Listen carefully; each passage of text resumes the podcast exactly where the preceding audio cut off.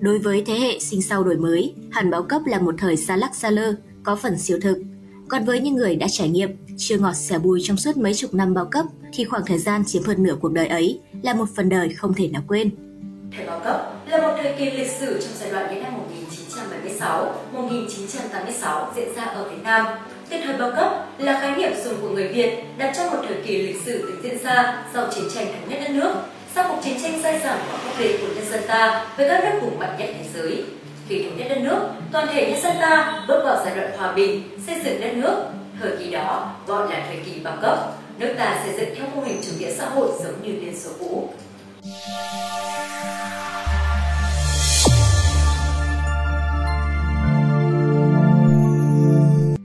Thời bao cấp có hoạt động kinh tế diễn ra với nền kinh tế kế hoạch hóa theo tư tưởng của chủ nghĩa cộng sản, xóa bỏ nền kinh tế tư nhân, thay vào đó là kinh tế do nhà nước làm chủ. Mặc dù trước đó, khi miền Bắc được giải phóng vào năm 1954, sau chiến thắng lịch sử Điện Biên Phủ thắng thực dân Pháp, nền kinh tế chỉ huy đã được áp dụng, nhưng thời kỳ bao cấp đầy đủ nhất ở giai đoạn từ đầu năm 1976 đến năm 1986 trên phạm vi toàn quốc. Với nền kinh tế kế hoạch, ngành kinh tế thương nghiệp tư nhân bị loại bỏ hoàn toàn, được coi là không hợp pháp trong nền kinh tế chính thống. Theo đó, hàng hóa sẽ phân phối tới người dân theo chế độ tem phiếu do nhà nước điều hành, nắm toàn quyền. Thời kỳ này, việc vận chuyển hàng hóa tự do giữa các địa phương, mua bán trên thị trường bị xóa bỏ hoàn toàn. Hàng hóa do nhà nước phân phối độc quyền và hạn chế trao đổi bằng tiền mặt. Việc phân phối lương thực, thực phẩm sẽ dựa theo đầu người, xét theo hộ khẩu.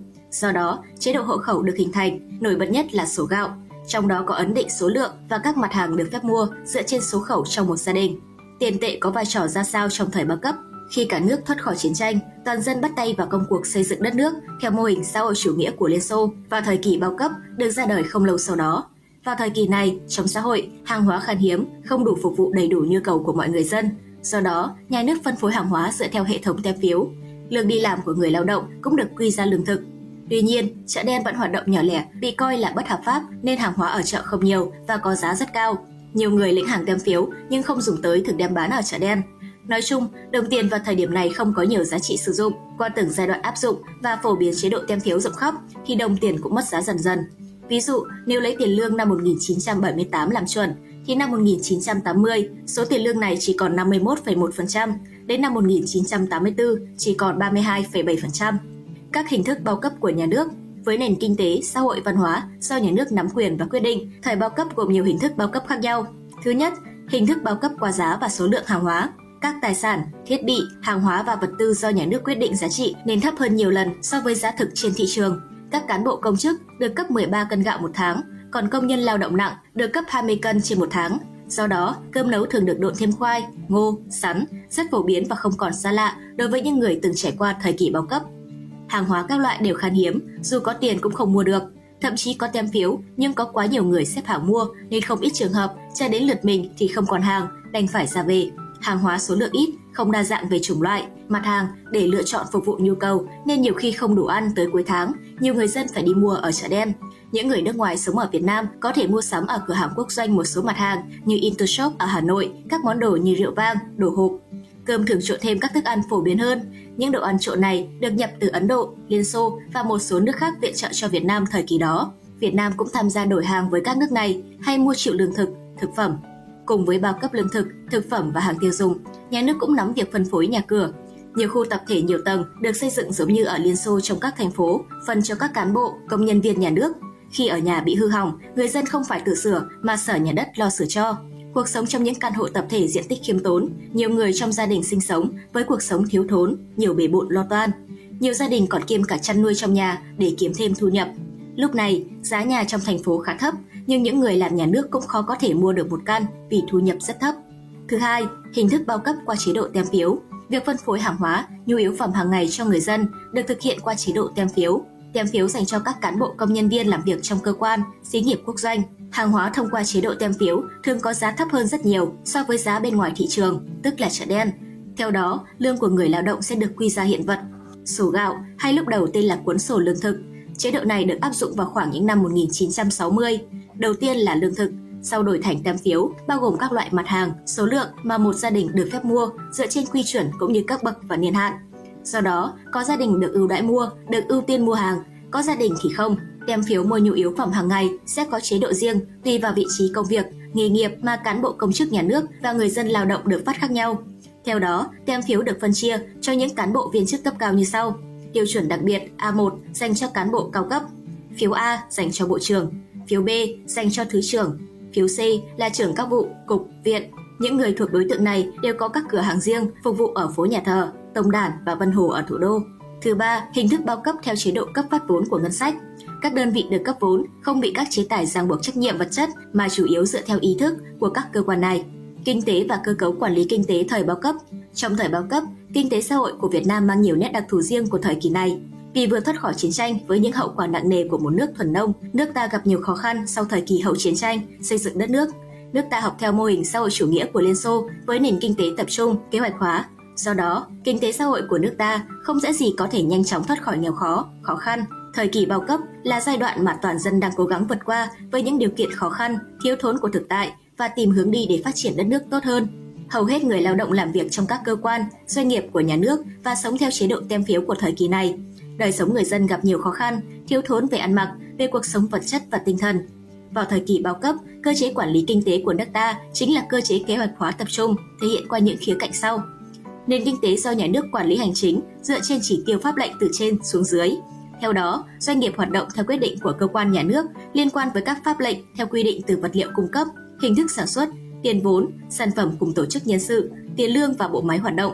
Các doanh nghiệp sẽ có chỉ tiêu cần đạt theo kế hoạch cấp vốn của nhà nước, giao nộp sản phẩm. Lỗ lãi sẽ do nhà nước quản lý. Doanh nghiệp được các cơ quan hành chính liên quan tham gia nhiều vào việc kinh doanh, sản xuất nhưng không phải chịu trách nhiệm về lãi lỗ và pháp lý đối với các quyết định của mình ngân sách nhà nước sẽ là cơ quan thu lãi và lỗ cho các hoạt động của doanh nghiệp. Thời bao cấp, quan hệ tiền tệ, hàng hóa không được coi trọng hầu như chỉ là hình thức, trong đó quan hệ hiện vật chiếm vị thế chủ đạo.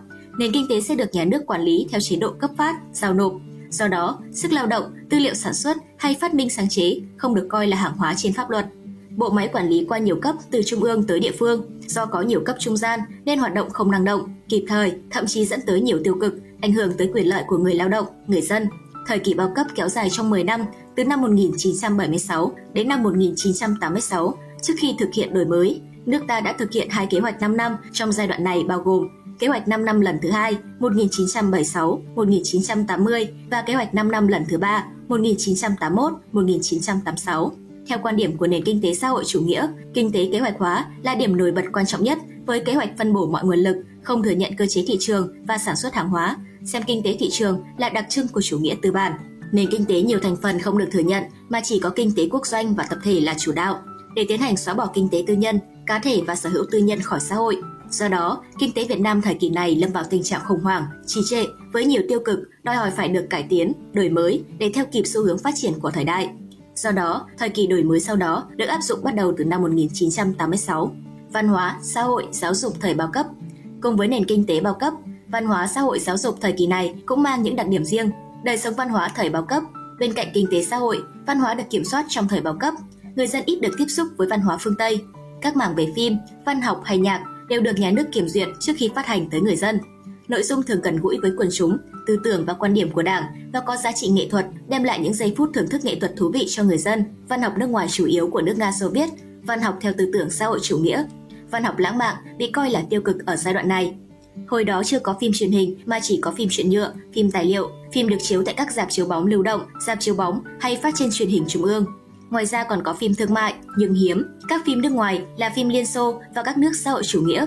Một số ít là phim Mỹ, Pháp, Anh và Ấn Độ văn hóa chống mê tín dị đoan và chương trình phổ biến khoa học thưởng thức tới người dân. Báo chí hoạt động theo tôn chỉ mục đích của Đảng, phục vụ nhân dân, gồm đa dạng các đối tượng. Báo chí được nhà nước bao cấp, không có quảng cáo. Các văn nghệ sĩ được nhà nước trả lương giống như công chức, hoạt động trong các cơ quan nhà nước. Đời sống xã hội thời bao cấp. Vào thời bao cấp, xã hội Việt Nam gần như không giao lưu với phương Tây vì tư tưởng và vấn đề an ninh. Xã hội ít có sự phân hóa giàu nghèo như hiện nay, nhưng mức sống của người dân thấp, Tất cả sinh viên ra trường đều được nhà nước phân công công việc nên không lo thất nghiệp, nhưng không được tự chọn cơ quan làm việc cho mình. Thi đậu đại học thời đó rất khó, ngoài học lực, tiêu chuẩn cao và xét cả lý lịch, xã hội có tính cộng đồng cao, song có người làng nghĩa xóm thân thiết, tối lửa tắt đèn có nhau. Đời sống tinh thần không có nhiều loại hình giải trí, cuộc sống bình an nhưng còn nghèo nàn, khó khăn. Giáo dục và y tế trong lĩnh vực giáo dục và y tế, thời bao cấp, giáo dục được phổ thông đại trà tới các xã phường với trường cấp 1, cấp 2 và mẫu giáo, công tác bổ túc văn hóa, xóa mù chữ trong độ tuổi đi học cho người dân, có trường bổ túc văn hóa cho cán bộ cơ sở. Từ năm 1981, học phổ thông gồm 11 năm, trong đó thêm lớp 5 áp dụng cho khu vực miền Bắc. Từ 11 năm sang 12 năm, thêm lớp 9, bắt đầu từ năm 1992-1993, áp dụng ở miền Bắc. Về mặt y tế, người dân không mất tiền khám chữa bệnh nhưng điều kiện còn nhiều thiếu thốn. Người dân đi khám chữa bệnh, mua thuốc, sau đó mang hóa đơn về cơ quan hay bệnh viện thanh toán. Nhà nước viện trợ trang thiết bị y tế, thuốc men. Các bệnh viện có các nhà một tầng hoặc ba tầng với quy mô nhỏ. Bệnh viện cũng được Bộ Y tế phân chỉ tiêu để thực hiện. Trước tình hình trì trệ, khủng hoảng của kinh tế và bối cảnh các nước xã hội chủ nghĩa lâm nguy, Việt Nam thực hiện công cuộc đổi mới toàn diện trên phạm vi cả nước theo hướng kinh tế thị trường có sự định hướng xã hội chủ nghĩa.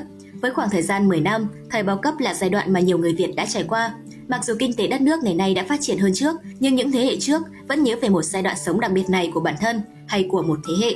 Quý vị và các bạn đang theo dõi trên kênh Tiền đề lịch sử. Nếu thấy số này hay, đừng quên bấm like, share để lan tỏa thông tin ý nghĩa này và nhấn subscribe kênh Tiền đề lịch sử để nhận thêm nhiều thông tin lịch sử bổ ích. Còn bây giờ, xin chào và hẹn gặp lại.